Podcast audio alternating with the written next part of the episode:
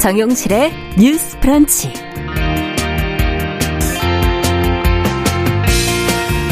안녕하십니까 정용실입니다. 얼마 전에 중부지방에 기록적인 폭우가 내렸을 때 많이들 놀라고 또 걱정하셨죠. 그런데 충청도 전라도 쪽에 폭우가 내렸을 때는 서울 못지않은 피해를 입었는데도 SNS상의 관심이나 또 언론 보도 비중이 낮은 편이었습니다. 이것이 바로 수도권 중심주의의 단면이다 하는 지적이 나오고 있는데요. 자, 이 문제를 비롯해서 중앙에서 밀려나 있는 이 비수도권 지역의 현실, 오늘 주간 똑똑똑에서 같이 이야기해 보겠습니다. 네, 조성진, 임윤창 같은 젊은 클래식 연주자들의 이름 요즘 대중에게는 아주 익숙하지요. 연주자 팬덤의 규모 열정, 이게 아이돌 가수 저리 가라 할 정도라고 하는데요. 그래서 K 클래식이라는 말까지 등장을 했습니다. 자, 이런 분위기에서 클래식, 나도 참 좋아하는데 좀 제대로 들어볼까 하는 분들 있으실 텐데 오늘 초대석에서 이 K 클래식에 관한 이야기 함께 이 고전 음악 즐기는 방법 안내해 주실 전문가 모셨습니다. 기대해 주시고요. 자, 8월 19일 금요일 정용실의 뉴스 브런치 문을 열어보겠습니다.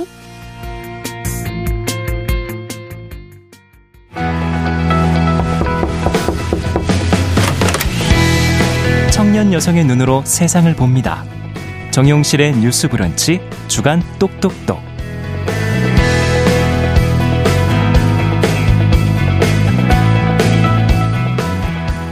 매주 금요일마다 저희가 사회 현상에 대한 청년 세대 여성의 다른 생각을 귀 기울여 들어보는 시간 준비하고 있습니다. 주간 똑똑똑. 오늘도 두 분 자리해 주셨습니다. 개관올레 이진송 편집장 어서 오세요. 안녕하세요. 네, 청소년 페미니스트 네트워크 위티의 최유경 활동가 안녕하세요. 안녕하세요. 네. 자, 오늘 앞서 말씀드린 것처럼 수도권 중심주의 이 주제로 좀 얘기를 해보려고 그러는데, 어, 정말 얼마 전에 폭우가 내렸을 때 정말 그 재난 상황에서 문제를 확연히 좀 느끼기는 했어요. 어떠셨어요? 무엇을 두 분은 보셨고, 무엇을 생각하셨는지, 최유경 활동가께 먼저 좀 여쭤볼까요? 네, 우선은 일단 서울에 먼저 폭우가 내리고 이어서 이제 전국 지역으로 확대되면서 그렇죠. 충청 지역 등에 좀 특히 폭우가 잇따랐던 것으로 알고 있는데요. 사실은 저도 이제 라디오 준비를 하면서 음. 폭우 관련 검색을 해보면 여러분들도 아시겠지만 사실은 서울 내지 그리고 특히나 강남의 예. 피해 거의 모든 보도가 집중되어 있거든요. 예. 그래서 사, 하지만 사실은 그럼 강남에만 피해가 있었냐라고 하면 그렇지 않고 부여와 뭐 청양 등의 지역에서도 음. 사실은 두 명이 실종되기도 하고 산사태나 농경지 침수 등이 발생했는데요. 네. 특히나 강원 지역에서는 또 폭우로 두 명이 사망하기도 했고요. 음. 이렇게 침수 등의 어떤 생존과 직결된 문제들인데도 불구하고 사실은 편파적인 보도나 관리 같은 것들이 여전하다고 좀 느꼈고요. 사실은 이게 처음이냐라고 했을 때 그렇지 않고 2016년에는 또 경주에서 무려 5.8도의 아, 이제 기억나요. 지진이 발생했는데 네. 이제 이 당시에 막 국민안전처의 홈페이지가 먹통이 되고 이제 경고나 대피 관련 안내를 해야 할 재난경보 문자도 오지 않는 상황 아. 속에서 사실은 언론이 어떤 이 관련 정보를 전달하는 수밖에 없는데 그렇죠. 당시에는 사실 어떤 공영방송사마저 재난 보도가 아니라 음. 정규 방송인 드라마를 방영하고 있었어서 굉장히 비판을 받았었거든요. 네. 사실은 과연 서울에 이 정도 규모의 지진이 발생했어도 어떤 이 방송사들의 역할이 똑같았을까라고 하면 조금 의문스러운 부분들이 있는 것 같습니다. 아, 그러네요. 어떻게 보세요? 어, 네, 지적해 주신 것처럼 여러 인프라가 특히 지금 서울에 많이 집중되어 있는데 이렇게 재난 상황에서의 정보 같은 경우가 좀 극단적인 예라고 할 수 있습니다. 음. 아무래도 중요도가 균등하지 않게 이제 음. 취급이 음. 되고 있는데요. 사실은 텔레비전밖에 볼 수 없는 층의 사람들이 있죠. 네. 요즘엔 이제 SNS가 없으면 사실 이런 지역 음. 안에서 어떤 일이 벌어지는지 음. 외부의 사람들은 거의 알 수 없는데 만약에 이렇게 어, 방송국에서 지역의 정보를 다루지 않을 경우에는 네. 그런 SNS 같은 것을 접근할 수 없고 텔레비전만으로 정보를 접할 수 있는 사람들 같은 경우에는 자연스럽게 이제 그런 정, 재난 정보로부터도 소외될 수 있는 그렇겠어요. 그런 네. 위험도 있는데요. 사실 서울 중심주에 대해서 좀 더 일상적인 경험을 이야기를 하자면 음.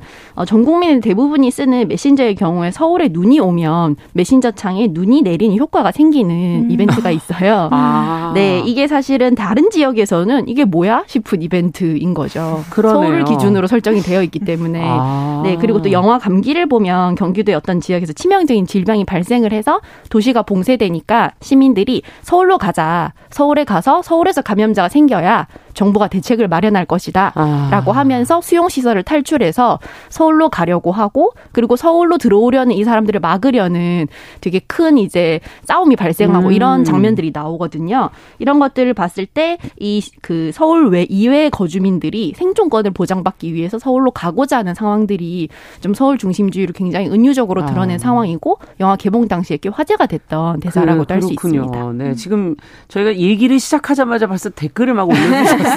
네. 어, 그만큼 힘드신 분들이 많았구나 이런 네. 느낌이 지금 드는데 배, 김배공님께서 서울의 모든 뭐 병원, 레저 모든 인프라가 있다 보니 지방에서 출산을 하려고 해도 병원이 없어서 음. 어, 서울로 지금 출산 원정 오게 되기도 음. 한다는 그런 음. 얘기를 써주셨어요. 이, 이 부분은 정말 문제네요. 심각하네요. 음. 음. 왜 그렇다고 보십니까? 물론 지금 지적해 주신 것처럼 모든 인프라 다 있는 인구가 많아서 음. 어떤 이유일까요? 사실은 이번 폭우 같은 경우처럼 좀 재난 보도, 음. 재난 같은 경우에는 사실 언론 보도의 문제가 좀 저는 크다고 보는 것 같아요. 네. 사실은 진송님 말씀해 주셨던 것처럼 요즘에는 사실 뉴스도 아니고 또 SNS로 굉장히 또 많이 이런 소식들을 그렇죠. 접하잖아요. 그래서 이 지금 재난 상황이 어디까지 와 있고 뭐 정부가 어떤 경보를 발령했고 등등의 좀 어떤 재난의 정도를 파악하는데 굉장히 많이 SNS가 사용이 되는데 음. 하지만 사실 이번 폭우도 마찬가지고 뭐 폭염이나 지진 등의 좀 재난 상황에서 사실은 서울의 상황은 정말 과도하게 보고, 보도가 음. 되거든요. 거의 너무 가, 조금 과도하군요. 네, 굉장히 비슷한 기사 제목으로 음. 여러 개의 기사가 발행이 된다거나 그럴 때 이것에 비해서 또 비수도권은 거의 보도되지가 않아요. 음. 그러니까 사실은 수도권의 사람들은 이제 을의 수도권에만 위협이 닥쳤다고 항상 생각을 하는 것이죠. 네. 근데 어쨌든 언론 보도라는 것은 결국에는 사람들의 관심으로서 또 어떤 민심이라는 것을 만들어내고 또 이런 민심들이 사실은 해결책을 촉구하는 가장 빠른 방법이 음. 되기도 하는데 사실은 비, 비수도권에는 어떤 이런 보도나 정보가 없으니 음. 여론이나 요구가 만들어질 기회조차도 좀 부재한 거죠. 네. 여러 면에서 소외를 느끼실 수밖에 없겠네요. 음. 지금 김지영님께서도 부산에 가족이 있고 서울 사는 사람으로서 들어서 지진 방송할 때 너무하다 싶으셨다고. 음. 네. 서울에 약한 지진이 느껴졌을 때 난리가 났었다. 음. 이렇게 그런 지적도 해주셨는데. 네.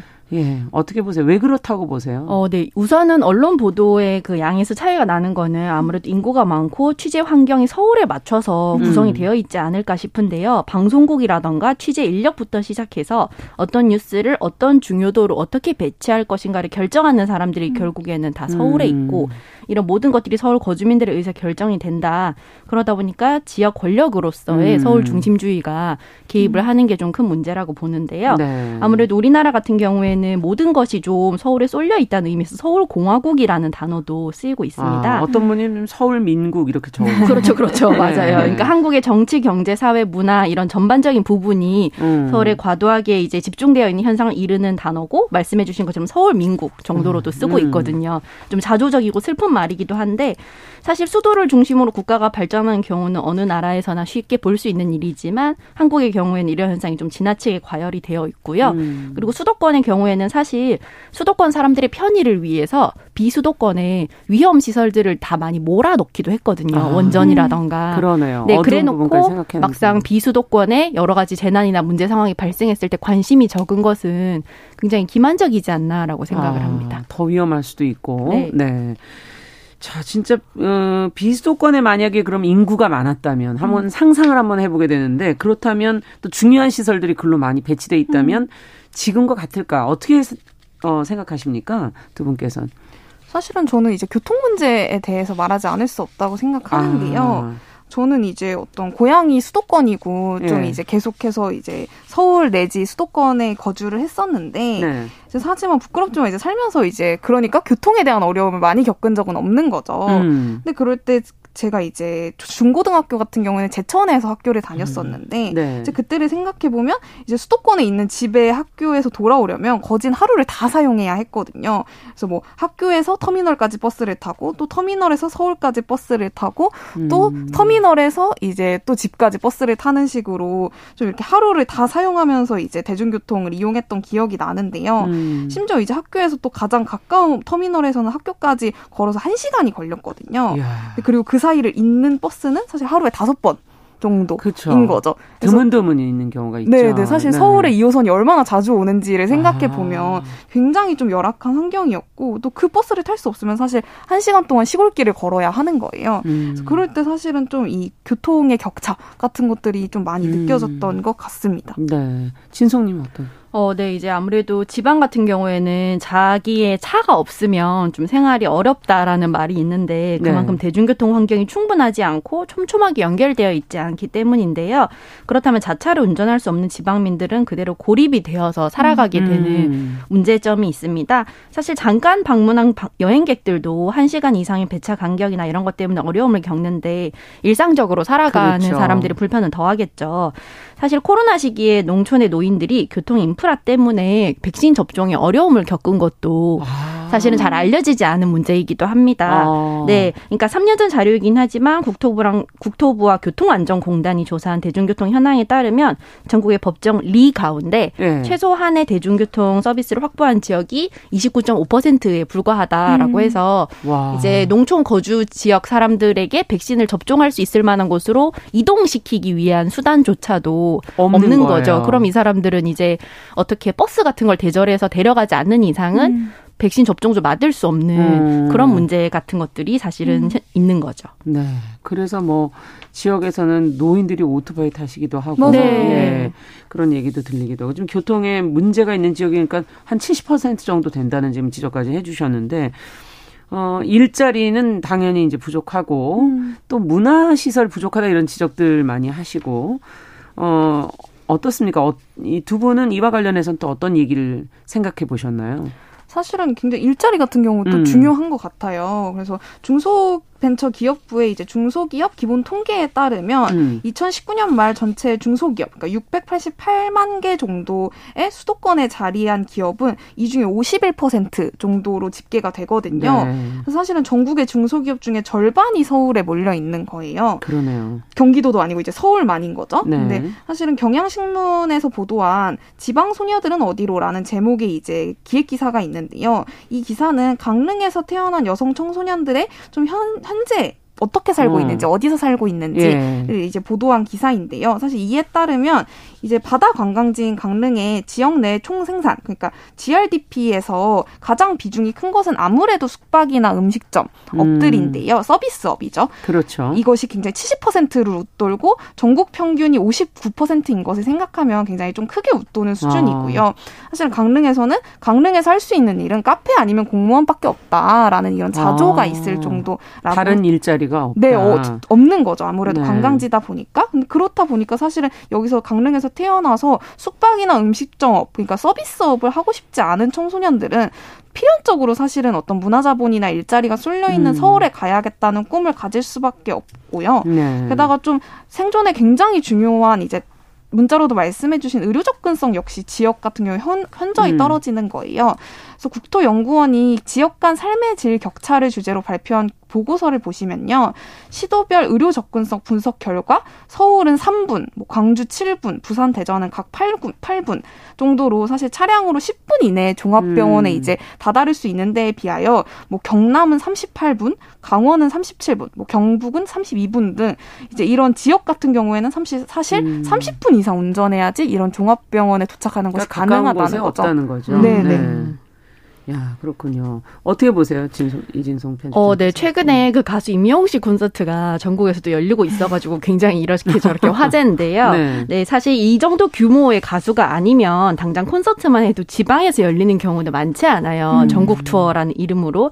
그래서 다, 이런 문화적인 경험조차도 서울보다 훨씬 적어서 굉장히 웬만하면은 당연히 지방에 있는 사람들은 콘서트를 보기 위해서는 서울로 가야 하고 음. 그 과정에서 교통비라던가 숙박비 같은 것들이 또, 또 추가로 예, 예. 즉그 지급해야 되는 그런 문제가 있는데요. 그런가 하면은 지방 사람들이 서울에 오는 것은 굉장히 당연하게 여기는데 예를 들면 제가 이제 대학원을 다니다 보니까 서울에서 열린 학회에 다른 지방 사람들이 올 때와 네. 지방에서 열린 학회에 또 다른 지방 학생 그 사람들이, 사람들이 갈 때에 어떤 사람들의 생각이나 태도라던가 음. 학교에서 어. 제공하는 것들이 많이 다르거든요. 어. 서울로 오는 것은 당연하게 여겨지고 지방에 가는 것은 뭔가 굉장히 수고롭고 미안한 일로 여겨지는 음. 아. 그런 관행들도 여전히 있고요. 이건 사실 그냥 친구들끼리 만날 때도 마찬가지로 음. 여겨지기도 하죠. 음. 그래서 이런 여러 가지 아주 사소한 것들 내가 어떤 문화적인 경험을 일상적으로 할 수 있는 게 아니라 어, 서울에 가서 그리고 주말에 여러 가지 뭐 교통비나 숙박비 등이 음. 감당할 수 있는 사람에게만 그 음. 누릴 수 있는 것이 된다는 그러네요. 게 굉장히 알고 보면 큰 장벽이 아닐까라고 생각을 아. 합니다. 자, 그렇다면 좀 짓궂은 질문이긴 하지만 내가 비수도권에 산다. 이렇게 생각을 해보면 웃지 마시고. 어떻습니까? 한번 상상을 한번 해봐 주시죠. 사실 음. 저는 또 코로나 이후로 이런 지역 음. 격차를 음. 또 되게 실감하기도 했는데 이를테면 지역에 사는 친구들, 그러니까 제 친구들은 그렇죠. 사실은 서울의 거리두기 단계 이제 급변했었잖아요. 네. 굉장히 빨리빨리 바뀌었는데 그걸 다 꿰고 있는 거예요. 뭐 서울은 몇 단계지, 뭐 카페 아. 갈수 없지, 카페 갈 수 있지 이런 식으로. 근데 사실 저 같은 경우에는 이제 친구들이 사는 지역의 거리두기 단계는 잘 모르는 거죠. 뭐 갈 때도 사실은 급하게 알아보고 아. 가는 수준이었고요. 그래서 그게 조, 조금 이제 되게 코로나 이후 로 또 달라진 점이라고 생각했고 게다가 이제 단수 저도 이제 어떤 제천에서 좀 거주를 하면서는 단순히 서울이 멀다뿐만이 아니라 사실은 굉장히 많은 문화 자본으로부터 소외당하는 경험들을 했던 것 같아요. 음. 그래서 뭐 무언가를 배우거나 듣고 싶어도 주말이 아니면 포기해야 한다거나 혹은 이제 비수도권에서 수도권으로 이동하는 일은 말씀해 주신 것처럼 굉장히 흔한데 네. 사실은 당장 내가 비수도권에 가서 살아야 한다라고 하면 굉장히 막막해지는 거죠. 네. 사실은 가깝게는 경기도로만 이동해도 어떤 인프라나 일자리의 유지가 굉장히 좀 위태로워지는 음. 상황들을 생각하면 좀 일 부분에서 좀 답답함이 더 네, 네, 되게 많은 고민들이 음. 드는 것 같아요. 네, 음. 이진성 편집장님께서는 글을 주로 쓰시니까 만약에 간다고 해도 네. 상상해도 가능합니까? 어, 그 저도 처음에는 그렇게 생각을 네. 했어요. 글을 쓰는 거는 이제 비수도권에서도 할 수 있으니까. 음. 그런데 제가 아무래도 문화예술 관련 일을 하다 보니까 음. 서울을 떠날 수가 없는 게 현실이었는데요. 음. 바꿔 말하면 수도권에 살지 않는다면 문화예술 관련 일을 하기가 되게 어렵다는 이야기이기도 해요. 음. 제가 지방에 산다면 일단 서울 여의도에서 열리는 이 라디오에 매주 출연할 수가 없겠죠. 여기 앉아 있을 수 없겠죠. 네, 네, 그런 것도 아주 있고. 현실적으로 얘기해 주시네요. 네, 네. 네. 물론 이제 그 지역에서 열리는 그 지역에서 자신들의 색깔로 음. 작업을 지속해가는 분들도 있지만 그렇죠. 아무래도 기회라는 것이 좀 제한적인 것이 음. 현실이라는 점도 좀 어떻게 외면할 수는 없습니다. 네. 네. 서울 사는 게 이제 특권이다 이런 얘기가 이래서 나오는 게 아닐까. 여기에 두 분도 동의를 하십니까? 네, 사실은 좀 동의하기도 동의하기도 하고 또 음. 동의하지 않기도 하는 부분들이 있는 것 같아요. 그래서 사실은 어, 당연히 수도권에 거주한다는 것은 많은 특권을 좀 공기처럼 누릴 수 있다는 것이기는 하지만 음. 사실은 빈곤층에게는 지역 이동 자체가 굉장히 어려운 일일 수도 있거든요. 네. 그리고 주거 주, 어쨌든 폭우 이후에 어떤 주거 환경에 대한 문제 제기들도 많이 나왔기 때문에 이런 부분들이 사실은 좀 총체적으로 음. 사실 반지하 같은 어떤 좀 어떤 인간의 존엄성을 침해하는 그렇죠. 주거 공간에 대한 네. 고민들도 함께 필요하지 않을까라는 생각이 좀 드는 것 같아요. 음. 음. 네, 저는 이제 지방에서 20년 동안 살다가 어, 지금은 서울에서 살고 있는데 어렸을 때부터 저희가 되게 귀에 딱지가 않게 들었던 말이 말은 제주도로 보내고 사람은 서울로 음. 보내라는 말이 있다. 음. 너 어쨌든 열심히 해서 무조건 서울에 가야 한다라는 것들이 음. 지방에서 이제 생활하는 청소년들에게 굉장히 이렇게 좀 어떤 잠원처럼 이제 음. 제공되는 것들이 있어요. 근데 왜인지도 모르고 그냥 그렇게 해야만 한다고 생각을 음. 했고 음. 결국에는 내가 서울로 가지 못하면 나는 실패했다거나 아. 지방에 남았다라는 감각이 자꾸만 생기게 되거든요. 예. 근데 사실은 이런 구도 자체가 굉장히 문제라고 생각을 하는데 음. 이게 부족한 문화 시설이나 일자리 때문에 오는 지방민의 어떤 불안감이기도 해요. 음. 일상적인 문화 경험이나 체험 같은 것도 다를 수밖에 없고 특히 여성들의 경우에는 나이가 들어서도 계속 다닐 수 있는 일자리가 많이 부족하다 그렇죠. 보니까 네. 결혼을 하지 않고 비혼으로 계속 살고 싶다면 서울에 가야 한다라는 아. 말이 있을 정도이기도 합니다. 그래서 네. 어느 정도 이제 특권이 있는 것도 사실이고 또 유경 활동가가 말씀해 주신 것처럼 그런데 이제 지역 이동이라는 게 음. 어떻게 보면 모두가 마음 먹는다고 쉽게 할 수 있는 게 아니기 때문에 그럼요. 이곳에서 태어난 사람들에게는 또 이것이 좀 아마 체감되지 않는 특권이기도 음. 할 거예요. 그렇겠네요. 네. 그렇다면 이런 어 서울 중심주의, 수도권 중심주의 이것을 균형을 잡게 하기 위해선 어떤 해결책이 필요하다고 보십니까? 어떻게 해야 된다고 보세요, 두 분은? 네, 이게 중요할 것 같은데요. 사실은 음. 좀 지역에 더 많은 인프라나 접근성이 필요한 건 사실이지만 사실은 이거 이런 이야기들이 타 지역의 타 지역 역시 서울처럼 만들어야 한다는 요구는 아니라고 생각해요. 음. 그래서 어떤 지역에 살 건지는 사실 내가 어떤 사, 방식의 삶을 선택할 건지에 음. 대한 문제이기도 하거든요. 그래서 사실 지역의 인프라가 부족하다고 해서 지역 역시 서울처럼 혹은 서울만큼 발달해야 한다는 이야기 역시 또 다른 어떤 서울 중심주의일 수 있다고 저는 느끼거든요. 아. 그래서 어쨌든 사실은 지역에서도 굉장히 다양한 어떤 시도들이 이어지고 있고 청년들이 음. 어떤 도전을 이어가고 있을 때 사실은 이런 어떤 의료 접근성이나 청년들이 살 수 있는 거주 공간 등의 좀 지역의 어려움을 고려한 인프라가 보장될 때 사람들은 어쨌든 내몰리듯이 서울에서 근근히 생존하는 것이 아니라 네. 사실은 어디에서 내가 어떤 방식으로 살아볼지 좀 스스로 결정할 수 있다라는 생각이 드는 것 같습니다. 네. 음. 네, 아무래도 이제 인구가 적다 보니까 음. 어, 서울에서 하듯이 을의 약간 수익 중심 구조로 접근을 하면은 당연히 여러 가지 면에서 지방이 쉽게 탈락될 수밖에 음. 없는 것 같아요. 그렇죠. 의료 시설이라던가 문화 공연 예술이라던가 인구 문제 때문에 그렇죠, 그렇죠. 네. 그래서 그건 이제 어쩔 수 없는 건데 그런 것들을 어떤 수익성의 차원보다는 어, 서울과는 조금 다른 방식으로 접근을 해서 그런 아. 것들을 이제 정부기관과 연계를 하던가 해서 이게 사실은 어, 수익의 차원도 있지만 또 어떤 면에서는 이곳에서 거주하는 사람들의 필수 그렇죠. 예, 생활 기반이라는 예, 좀 그런 공공적인 면을 좀 강조를 하면서 음. 제공하는 음. 방향으로 가야 하지 않을까 생각을 하고요. 음. 모두에게는 각자의 삶과 그 가족의 역사가 뿌리내린 지역이 이미 있고 그렇게 살아가고 있습니다. 네. 서울 사례가 열악하다고 해서 당장 서울 사람들이 서울을 떠나지 못하듯이 지역 주민들에게도 그곳에서 살아가는 이유가 있거든요. 그럼요. 그런 것들을 이제 맞춤해서 좀 접근을 해서 이렇게 지방 발전 방향도 생각을 해야 되지 않나라고 음. 봅니다. 네. 개별의 어떤 노력, 그 맞춤으로도 문제를 좀 좁게도 보면서 아, 같이 방향을 찾아가야 되지 않겠는가라는 음. 지적도 해주셨어요.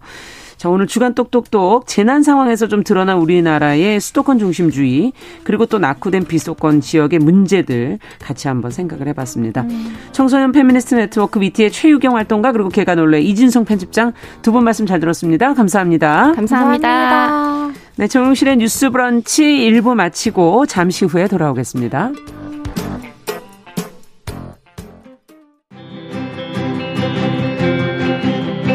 누군가는 아깝다고 생각할 우리 사회의 다양한 비용들과 푼돈들, 음. 삶의 전선에서 음. 최선을 다하고 살아가는 우리의 모습도 제 몫에 맞는 평가와 그에 합당한 시선이 좀 필요한 시점이 아닌가 하는 생각을 해충이다, 이충이다 이거는 네. 순전히 사람의 아. 그 잣대로 이야기를 하는 거예요. 음. 곤충이 우리 사람보다 몇 억 년 먼저 지구에 나왔거든요. 호모 사피엔스의 선배다 이렇게 얘기를 해요. 남성의 입장에서 여성의 입장을 이해하는 사람인 거죠. 그래서 사실 이 역지사지의 태도가 한국 사회로 지금 필요한 것이 아닌가 그런 생각이 들고요. 세상을 보는 따뜻한 시선. 정용실의 뉴스 브런치.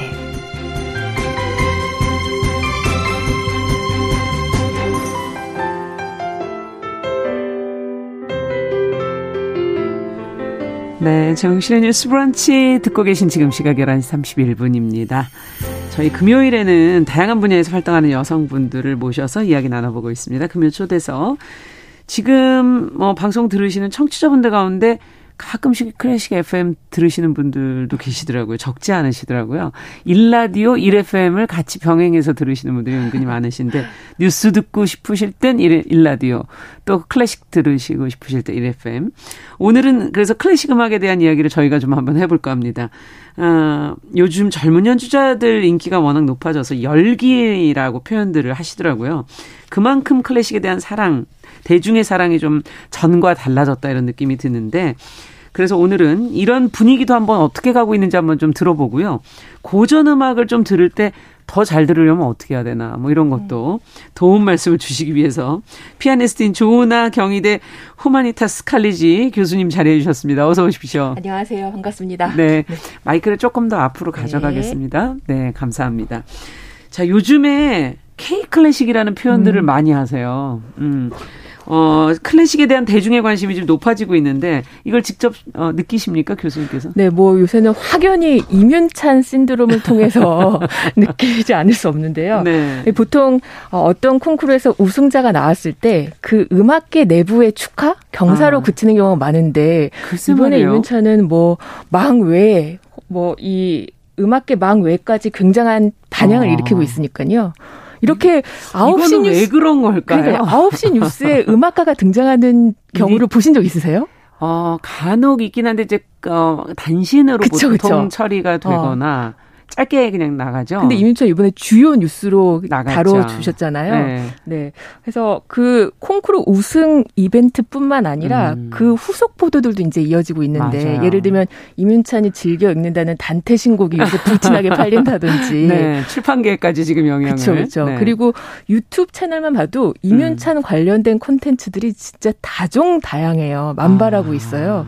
그 이윤찬 결선 연주 조회수가 어느 정도인지 혹시 예상이 되세요? 방클라이반 네네 그 방클라이번의 라흐마노프의 네, 협주곡 네, 협주곡 최종 네, 결선곡 네. 어, 어. 어, 모르겠네요. 그게 100만 뷰? 거의 이제 700만 뷰에 가까워지고 있어요. 아, 700만 뷰. 네. 네. 그런데 이거는 거의 저희가 무슨 BTS 뭐 이런 그, 거 얘기할 때 사실은 처음에 뭐몇 뷰가 나왔냐 그쵸, 이런 그쵸. 얘기할 때 아, 아. 클래식 음. 연주자로서는 굉장히 이례적인 경우인 거죠. 아. 독보적인 경우라고 할 수 있는데 어. 근데 여기서 제가 이제 한 가지 생각하고 싶은 지점은 예. 이면찬만 국제 콩쿠르에서 우승한 게 아니거든요. 아, 그렇죠. 그 실제 2022년도 네. 상반기에 한국의 젊은 연주자들이 국제 콩쿠르에서 37명이 입상을 했어요. 올 한 해만. 네, 올 2022년 상반기에만. 저는 몇 개밖에 모르는데. 그러니까요. 예. 심지어 그 임윤찬이 우승한 방클라인보다 더 공신력 인정받는 퀸 엘리자베스에서 예. 그 첼리스트로서는 한국 최초로 맞아. 최하영이라는 그 음. 친구가 우승을 했는데 그 친구의 조회수는 1만 7천이에요. 이건 왜 이러는 그렇죠. 걸까요? 네. 그러니까 물론 이제 각 연주자들이 갖고 있는 이제 아우라가 다른 건데 네. 그래서 정말 많은 한국의 젊은 연주자들이 목숨을 걸고 아. 그러니까 무대에서 연주를 하면서 생계를 유지하기 위해서 콩쿠르에 계속 이제 참가를 하고 아니 있거든요. 예전에는 이렇게 콩쿠르에 나가서 몇 년에 한 번 정도씩 이렇게 아, 아, 아. 상을 받는 거 아니었을까 할 정도로 어, 뭐 그쵸, 숫자가 그쵸. 많지는. 않았잖아요. 근데 드문 일이었는데 올해는 올해도 그렇고 작년은 그럼 어땠어요? 어 계속 뭐 그 양인모도 그렇고 네. 그러니까 아. 세계적으로 우리나라 음악가들이 콩쿨 경연에서 우승하고 입상하는 이유가 아. 러시아 다음으로 아 러시아 네네네, 다음으로 네. 그렇게 네. 순위를 어, 차지하고 있는데요. 그런데 반면에 그 지금 잘 모르시는 것처럼 네. 그 음악계 망 외의 영역에서는 이 반향을 일으키지 못했었는데요. 그래서 이민찬을 계기로 그러니까 이 청중 이 일반인들의 관심이 소수에게만 편중되는 게 아니라 아. 클래식 음 음악 전체 이렇게 전파되는 기회가 됐으면 아. 좋겠다는 바람을 갖고 있습니다. 네. 어. 우리나라 사람들이 어떻습니까? 원래 클래식을 좋아하는 편인가요? 그래서 클래식을 좋아해 주셨으면 좋겠는데요. 근데 제가 이제 네. 음악가 입장에서는 여전히 음. 이제 척박하다고 느끼고 있는데, 음. 어, 그래도 그 우리나라 공연계에서 클래식 음악 비중이 여전히 미미한 편이에요. 음. 그래서 이제 통계로 증명이 되는데요. 어, 코피스라고 해서 공연 예술 통합 전산망 어. 그 통계를 이제 확인해 봤더니 2020년, 21년 대중음악 제외하고 그러니까 예. 무대에 올랐던 그 공연들. 공연 예술 예. 그 공연 예술 매출을 살펴보니까요. 예. 클래식 음악은 100분 내 그러니까 백분율로 따졌을 때 2.9% 매출에 불과해요. 공연계 전체에서. 네, 공연계 전체에서 뭐 뮤지컬도 있고 무용도 있고 어, 오페라도 있고 그렇다면 굉장히 낮은 거군요. 연극도 있고. 그러니까 뮤지컬이 거의 절대 다수에서 86.5%. 음. 네, 그래서 아직까지는 미미한 편이지만 그래도 그나마 다행인 점은 네. 콘서트로 이제 젊은 청중들이 계속 성장을 하고 있다는 거죠. 늘고 있다. 네네. 그것은 앞으로도 미래에 계속 볼 사람들은 많다 그렇죠. 하는 그리고, 얘기일 수도 있는 거고. 그리고 새로운 관객들의 유입도 점차 늘어나고 있고 음. 또한 번 공연장을 찾아오신 분들의 재관람률도 아. 점차 늘어나고 있고 높아지고 있고. 네, 그럼 꾸준히 그쪽을 네. 향하고 있다라는 얘기니까요. 더디고 미미하지만 천천히 가고 있다. 천천히 성장하고 있다가 네. 위안입니다. 미안이라고 말씀하신.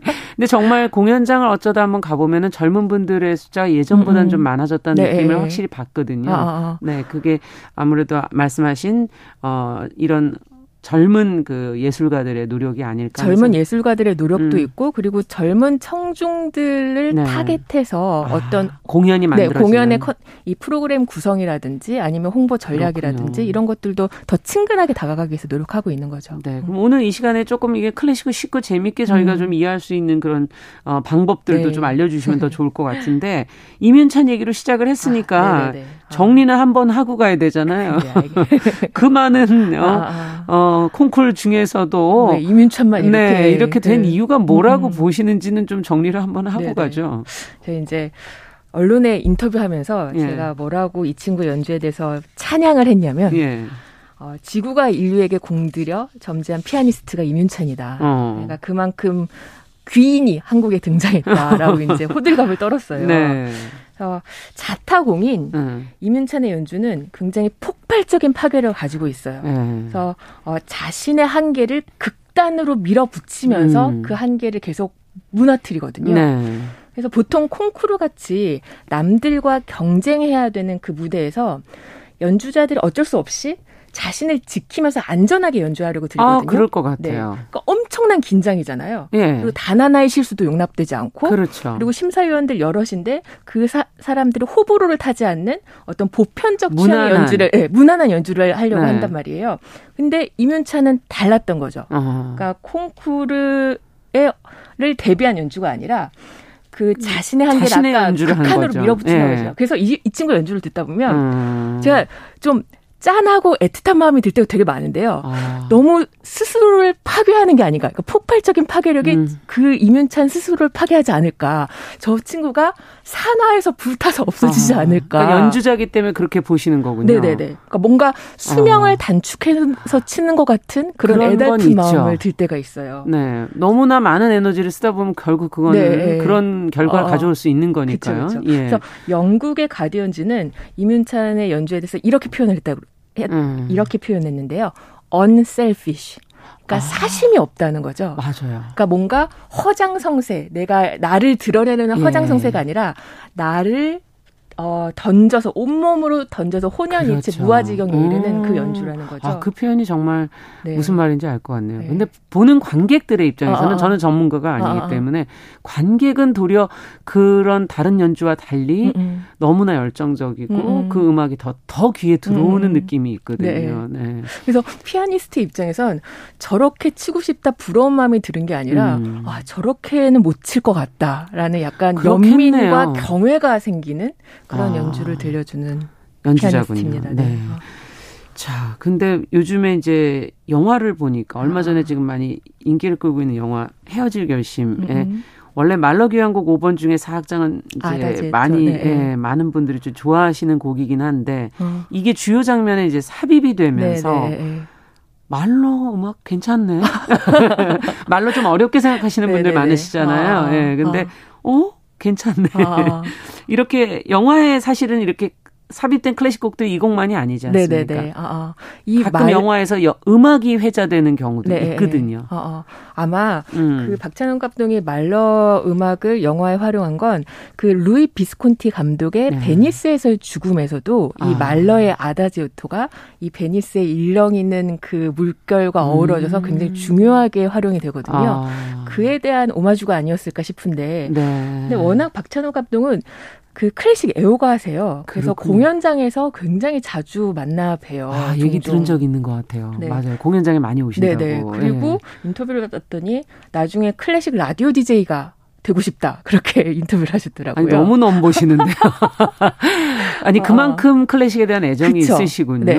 그래서 어, 이번 대단하시네요. 영화를 보면 어, 어떻게 이런 음악을 알고 계시, 알고 있지? 아. 어떻게 이 장면과 이 어울리게. 작품을 연결을 하지? 아. 되게 독특한 지점들이 되게 만발한데요. 자기만의 예술성 그 음악 부분에서도 표현하실 수 있는 거군요. 네네네. 어, 그래서 뭐 친절한 금자씨에서는 비발디의 칸타타, 뭐 맞아요. 그만두어라 이제 그리고 뭐 아가씨에서는 프랑스 바로크 작곡가 라모 잘 모르거든요. 음악가들조차도 예. 생소한데 라모의 뭐 클라우스행 소품을 쓴다든지 아, 그러고 보니까 정말 금자씨 거기서도 예 기억이 네. 나요. 네. 오, 굉장히 어, 비발 바흐의 칸타타는 알아도 비발디의 칸타타는 음. 낯설고 생소한데 맞아요. 그런 잘 알려지지 않은 작품을 영화에 끌어다가 예, 작품과 여, 장면과 연결하는 게 아. 독특한 네, 감동을 네. 주죠. 음, 음.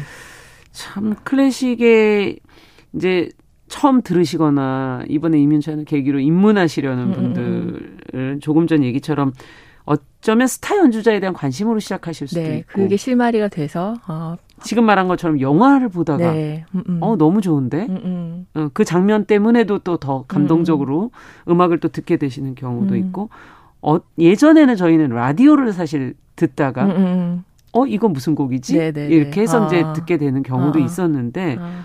어떻게 보세요? 어떻게 들어야 되는 겁니까? 처음에 시작을. 아. 그리고 어떻게 넓혀 나가야 되는 건가요? 그래서 개인적으로 입문자분들께 이런 질문을 받을 때마다 음. 전 여전히 그 라디오가 최고다 이렇게 답변하는 편인데요. 아. 그래서 클래식 라디오 채널을 추천하고 있습니다. 음. 어, KBS 콩에서도 이제 클래식 FM 그쵸. 청취하실 수 있잖아요. 들으실 수 있죠. 음. 어, 클래식 라디오의 장점은 시대나 장르에 편중 없이 음악을 골고루 접할 수 있다는 그 음. 있는 매체인 것 같아요. 네. 그래서 우선 뭐 콩을 클래식 FM에 맞춰 놓으시고 음. 일상의 배경음악으로 편하게 라디오를 들으시다 보면은 음. 어느 시점에 내 귀에 이제 쫑긋 박히는 음. 멜로디가 있을 거 아니에요. 네. 그리고 뭐 내 마음을 뒤흔드는 어떤 화성이나 그런 음. 음향이 있을 테고 그때 이제 곡이 끝나길 기다렸다가 라디오 디제이께서 말씀해 주시는 뭐 작곡가, 음. 곡목, 요즘에 선곡표도 올라옵니다. 그쵸, 네. 선곡표가 예. 올라오니까 그래서 자신의 취향을 차츰차츰 음. 찾아가는 거죠. 어떤 편중 없이 처음에는 아. 골고루 섭취하면서 그래서 어 KBS 콩뿐만 아니라 그 클래식 라디오 채널을 전용으로 송충해 주는 그 어플리케이션이 굉장히 다종다양한데. 어, 그래요. 예를 들면 뭐 BBC Sounds, 아, 네, 맞아요. BBC의 그 클래식 공영 방송들 전 세계 공영 방송들이 사실은 어. 클래식 음악들을 굉장히 잘 네, 그 BBC는 또 방송 교향악단도 갖고 있어요. 맞아요. KBS처럼. 예. 네. 그리고 뭐 라디오 프랑스 음. 클래식 채널이 있고 라디오 스위스 클래식 채널도 있고 네. 또 클래식 FM이라는 채널도 있고. 예. 근데 그래서 각 나라마다 이 전용 아, 클래식 FM 전용 채널이 존재하는데 재밌는 건 각기 특징이 달라요. 예. 그러니까 영국에선 영국 음악사에서는 합창이 중요하거든요. 그래서 BBC를 듣다 보면 합창 음악이 되게 자주 흔하게 오. 나와요. 그리고 어 라디 이 프랑스는 라디오 프랑스에서는 인상주의 음악들, 아. 어, 드비스나 라벨 같은 혹은 현대 음악들 지금 아. 막그 창작되고 있는 현대 창작 음악이 굉장히 중요하게 취급이 되고 그렇군요. 반면에 라디오 스위스 클래식은 뭐 약간 보수적이다 싶을 정도로 하이든, 모차트, 베토벤 같은 고전주의 고전을. 음악을 굉장히 네. 중점적으로 이렇게 송출해 음. 주시더라고요. 송출해 두더라고요. 그래서 음. 그런 그 각 어플리케이션의 차이도 뭐 체감해 가면서 들으시면 아. 좀더 흥미롭지 않을까. 비교하실 수 있는 채널들이 네네네. 많다는 아, 아. 말씀이시네요. 음. 네. 야, 방금 뭐 M 얘기를 했는데 요즘에는 이제 예전에는 음반으로 그 음. 소리가 어떠니 그러면서 이제 들으셨는데 음. 요즘에는 그냥 스트리밍 서비스도 워낙 좋고 네. 음원으로 음악들을 아. 이제 많이들 듣지 않으십니까? 아, 아. 클래식은 어떻습니까? 이렇게 듣는 게 좋은 건지. 저 개인적으로는 아무리 서툰 연주더라도 음. 반이이 실황 연주를 어, 넘어설 수는 없다라고 생각을 아. 하는데요. 예, 왜냐하면 나무 악기의 이 생생한 울림이 기계로 조작된 음들과는 본질부터 달라요. 아. 그래서 이걸 이제 배음과 순음의 차이라고 일컫는데요. 그럼 무슨 말인가요? 소리의 물성 자체가 다른데 네. 나무 악기의 배음은 여러 음들이 동시에 층층이 겹을 이뤄서 함께 공명을 해요. 아. 그런데 전자기기의 순음은 그 배음을 어, 흉내낸 거에 불과해요. 그러니까 아. 무리 오디오 성능이 훌륭하다 하더라도 한계가 있는 거죠. 그렇군요. 네, 전자음향. 네. 어, 그래서 이제 음색의 물성이 근본적인 차이가 음. 있고 또 콘서트홀에서는 어, 그 콘서트홀이 가진 매력, 매력은 집단 경청? 그쵸, 영화처럼. 그쵸, 네. 몰입의 힘이라고 생각하는데 네. 그러니까 일상의 공간과 격리되잖아요. 예, 그것밖에 할 수가 없잖아요. 그쵸. 묶여서 그 곡이 끝날 되잖아. 때까지 들어야 되잖아요. 네. 그러니까 바깥소리 완전히 차단되고 객석이 조명 어두워지니까 몰입을 할 수 있는 음, 환경 자체가 그쵸. 연주자와 청중이 같은 시공간을 공유하면서 몰입의 시너지가 높아지고 음. 또 하나는 실황 연주의 중요한 아우라는 제가 생각하기에 유일무이한 일회성이다. 네, 그렇죠. 한 번 지나고 나면 돌이킬 수 없고 음. 같은 연주를 한 번 더 듣는 게 불가능하다. 예. 하지만 이제 음반은 스튜디오에서 녹음된 음반은 인위적인 조작이 그냥 난무하거든요. 그러니까 아. 어뭐 틀린 음다 걸러내고 잘라내고. 마디 마디 다 짜집기 해서 편집하고 그러다 보니까 소리도 더 이렇게 막 튜닝해 가면서 맞춰 가면서 어, 예. 그러니까 시간 예술이 가진 일회성의 미덕을 아. 아예 그냥 거세시킨 게 음반이라고 한다면 아. 그래서 콘서트 홀은 음악이 사라지, 살아, 살아 움직이는, 움직이는, 현장을 음. 체험할 수 있다. 매 순간 새로 태어나고 음. 끊임없이 변화하는 음악의 생명력이 살아있는 공간이라고 생각합니다. 네. 그래서 집에서 이렇게 음악을 들을 때 좋은 곡과 음, 음. 현장에 가서의 좋은 곡은 전혀 다른 다르죠. 네, 네, 네. 거라는 아, 생각이 아, 들기도 하고 아. 집에 있을 땐 주로, 주로 좀 우울한 아, 그러세요? 뭐 좀 눈물이라도 나올 것 같은 뭐 그런 감정을 짜내지 아, 않고는 어, 어. 사실은 뭐 집중해서 듣기 계속 듣기 안 아, 되니까 끄게 되는데 네네. 현장에선 어떤 음악이라도 그 연주자의 표정과 뭐 이런 거에 따라서 너무 좋을 때도 있고. 예. 그렇죠. 낯설고 생소한 예. 현대 음악이라도 네, 예. 그 음향의 새로운 창의적인 어, 음. 발명을 우리가 체험할 수 있는 네. 그런 기회가 되기도 하죠. 네. 야, 그래서 이제 그 공연장 가시면은 음. 입문자들이 이런 얘기를 많이 하시더라고요. 이제 특히 어, 예술 전당 뭐 롯데 콘서트도 음. 음. 마찬가지지만 요즘에 그 객석 그 뭐라 그래야 합창석이라고 그럴까요? 네네네. 거기에 이렇게 아, 아. 앉게 하는 경우 아, 있잖아요. 아, 아, 왜 우리랑 마주 앉아 있는 분이 계실까? 아, 마주 이렇게 얼굴 보고 굉장히 불편한데 저쪽 분도 불편하지 않을까? 예, 뭐 이런 음. 얘기들도 우스개로 하거든요. 음. 근데 거기는 어떤가요? 소리가 어떤가요? 한번 앉아보진 않는데 보통 그이 어, 음. 악기 소리가 무대 앞쪽 객석을 향하기 때문에 있잖아요. 네. 합창석의 음향은 아무래도 답답하고 왜곡되어 있을 우려가 있죠. 아. 어. 그런데도 그 불리한 음향을 불사하고 합창석을 선호하는 또 청중이 계세요. 그건 무슨 네. 이유일까요? 그 특히 교향악단 연주에서 네. 지휘자의 일거수 일투족을 아, 마주하고 싶은. 지휘자의 저희 지휘자 등을 보고 연주자 그쵸, 그쵸. 얼굴을 보는데 아, 아. 이제 지휘자의 보통의 아. 객석에서는 뒤통수만 보이잖아요. 그렇죠. 근데 합창석에선 그 음악의 악상에 따라서 시시각각 변화하는 지휘자의 뭐 섬세한 아. 표정 변화들 그리고 지휘자의 팔동작들 온몸의 제스처들을 훨씬 더 확연하게 마주할 수 있는 거죠. 그럼 지휘 공부하시는 분들인가? 어, 지휘 공부하시는 음. 지휘 공부하는 학생들도 또, 그 합창석이 네. 많이 도움이 될 테고 네. 지휘자의 관심을 갖고 있는 그 청중들. 그 맞아요. 이런 어떤 음... 때는 지휘자 가까이서 보려고 이제 오랜만에 돈을 엄청 내고 어, 이제 어, 어. 알석으로 가서 앞자리로 가서 이제 그 그쵸, 어, 어. 예, 그렇게 어. 디테일을 보면서 이제 유명한 지휘자가 네. 왔다고 해서 갔는데 결국 이제 뒤만 보고, 보고 나오는 거죠. 네, 네. 네. 그런데 이런 음악적인 음. 이유 외에도 합창석은 티켓 가격이 저렴해요. 아무래도 아, 네. 그렇죠. 네, 훨씬 저렴하죠. 그러니까 경제적인 부담을 덜어준다는 학생들이라든지 네. 예, 공부하는 네. 친구들이라든지 아니면 싸게 정말 나는 뭐 많은 공연을 보겠다라고 그렇죠. 네, 네, 생각하시는 어, 어, 분들은 어. 전략적으로 보실 수도 그렇죠. 있겠네요. 어. 음. 근데 모든 공연이 합창석을 개방하진 않고요. 아, 그러니까 그렇습니까? 보통 이제 객석 점유율이 높은, 그러니까 예매율이 아. 상대적으로 안정적으로 높은 공연의 경우에 합창석을 네, 열어주는 경우가 있습니다. 네. 음. 클래식 공연이 좀 티켓 값이 비싸다라는 말도 있는데 음. 어떻게 보세요? 티켓 값이 아까는 전체 공연으로 봤을 그, 때 네, 비중은 낮다. 2.8%에 불과한데 네. 어 티켓 값이 기십만 원 호가하는 경우는 그 외국에서 교향악단 유명 교향악단을 초청한 경우에 국한이 되고요. 너무 많은 숫자가 네, 오니까 그러니까 뭐 뭐 그 유명 교향악단 개런티가 워낙 이제 비싸겠죠. 예. 베를린 필이나 빈필이나 뭐 그 많은 단원들이 움직여야 되고 이동이나 아. 악기를 또 수송해야 되는 뭐 물류 비용들, 뭐 보험 비용들, 아, 뭐 그리고 여기 그렇군요. 이제 한국에 오면은 숙박 비용들 어. 그런 것들 감안하면은 뭐 이렇게 높게 책정이 되는 건 음. 맞는데 그 외의 공연들은요.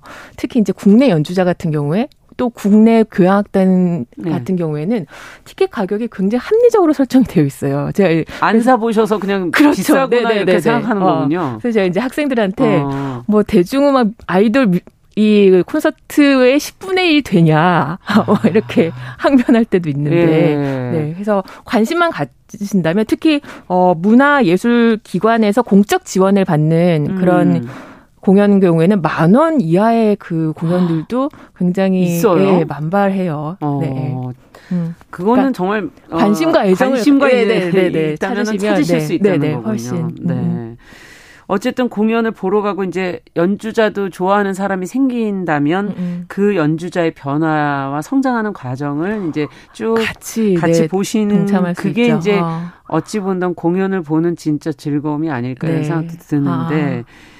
어, 이윤찬 씨가 지금 이제 국내 연주가 조금씩 있더라고요. 음, 음. 어, 내일도 지금 뭐 KBS 교향악단하고 음, 어, 지휘를 지금 김선욱, 김선욱 네. 씨의 지휘로 아. 협연을 한다고 하는데 아. 이렇게 지금 이윤찬 씨가 연주만 하면 지금 다 전석 매진 어, 어. 듣기 어렵죠. 그렇게 예, 듣고 예, 있거든요. 한동안 듣기 어려울 것 같아요. 네. 어. 근데 피아니스트 김선욱 씨가 이제 어느덧 피아니스트에서 지휘자로 가고 있나 어, 어. 뭐 이런 생각도 들고 예전에는 네, 네. 김선욱 씨를 좋아하는 팬들도 꽤 많으셨을 네, 텐데. 네. 음. 어그 이렇게 연주자들이 지휘자로 활동의 반경을 확장하는 네. 경우들이 꽤 있는데요. 그 최근에 어떤 영화 보니까 배우가 직접 메가폰을 잡았더라고요. 아, 네. 네. 그거와 같은 맥락이라고 생각해요. 어, 그러니까, 이정재 씨 영화를 얘기하시는군요. 네네네네. 어, 네. 약간 자기 악기만 다루고 음. 자기 홀로 음악을 구현하는 게 아니라 그러니까 여럿이 머릿수를 늘린 공동체의 범위에서 아. 확장시켜서 이제 음악의 총체적인 그 흐름을 자기가 선도하고 싶은 주도하고 거죠. 싶은. 네네네. 음. 그런 욕심이 생기는 것 같아요. 네, 그렇군요. 또 어떻게 지휘를 또 해나가실지도 한번 또 네. 지켜볼 만할 것 음. 같고. 근데 작곡가 뭐 연주자들한테는 보면 작곡가 이름이 이제 따라 붙는 음, 음, 음, 음. 스페셜리스트라는 음, 이름으로 뭐 임동혁 씨 같은 경우 뭐 슈베르트 스페셜리스트 네, 뭐 이렇게 네. 부르기도 아, 아, 하고 아, 아. 예 이렇게 붙여주는 경우가 있지 않습니까? 아, 아. 국내에는 또 어떤 연주자들이 더 있습니까? 스페셜리스트는? 어, 보통 이제 그 한 작곡가의 전곡을 연주한 경우에 아. 그 작곡가의 스페셜리스트다라는 이 예. 호명을 갖게 되는데요. 그 뭐 정경화 선생님 바흐 전곡 예. 연주하셨었고 그리고 맞아요. 백건우 선생님도 베토벤 뭐 피아노 소나타 전곡 연주하셨었고 음. 어 그리고 뭐 글렌 굴드는 바흐, 뭐 알프레드 네. 브랜델은 베토벤, 네. 크리스티안 침머만 쇼팽 이렇게 전곡 연주를 할 때 그 지고 지난한 과정을 다 이제 끝냈을 때 예, 극복한 성취한 연주자들에게 스페셜리스트라는 음. 아무래도 많이 연주할수록 더 깊이 있는 그 음. 연주를 들려줄 수 있을 테니까요. 예. 그 연주자마다 근데 정말 어떤 작곡가 걸 유난히 연주를 잘하는 그쵸, 예, 걸 예. 느낄 때는 어, 있어요. 어, 그 연주자가 좋아하는 작곡가일 아. 테고 그리고 아, 그 작곡가의 국적과 연주자의 국적이 또 연결될 때가 많은 것 같아요. 그러니까 아무래도 프랑스 출신의 작곡가는 뭐 프랑스 예. 연주자들이 더 잘 연주할 수 있다. 러시아 작곡가는 아무래도 그렇겠죠. 네, 뭐 그렇게 연결될 수 있겠죠. 어. 네. 음. 우리도 그러면 그러면 작곡가가 나와야 된다. 네, 그렇죠, 그렇죠. 네. 아, 아. 그렇게 들리는군요. 그런 면에서 뭐 이윤찬이나 조성진이나 서구 음악계에서 이만큼 음. 자리 잡고 어, 활발하게 연주 활동을 펼치고 인정받는다는 건 사실 대단, 네, 대단히 어려운 일이기도 하죠. 예.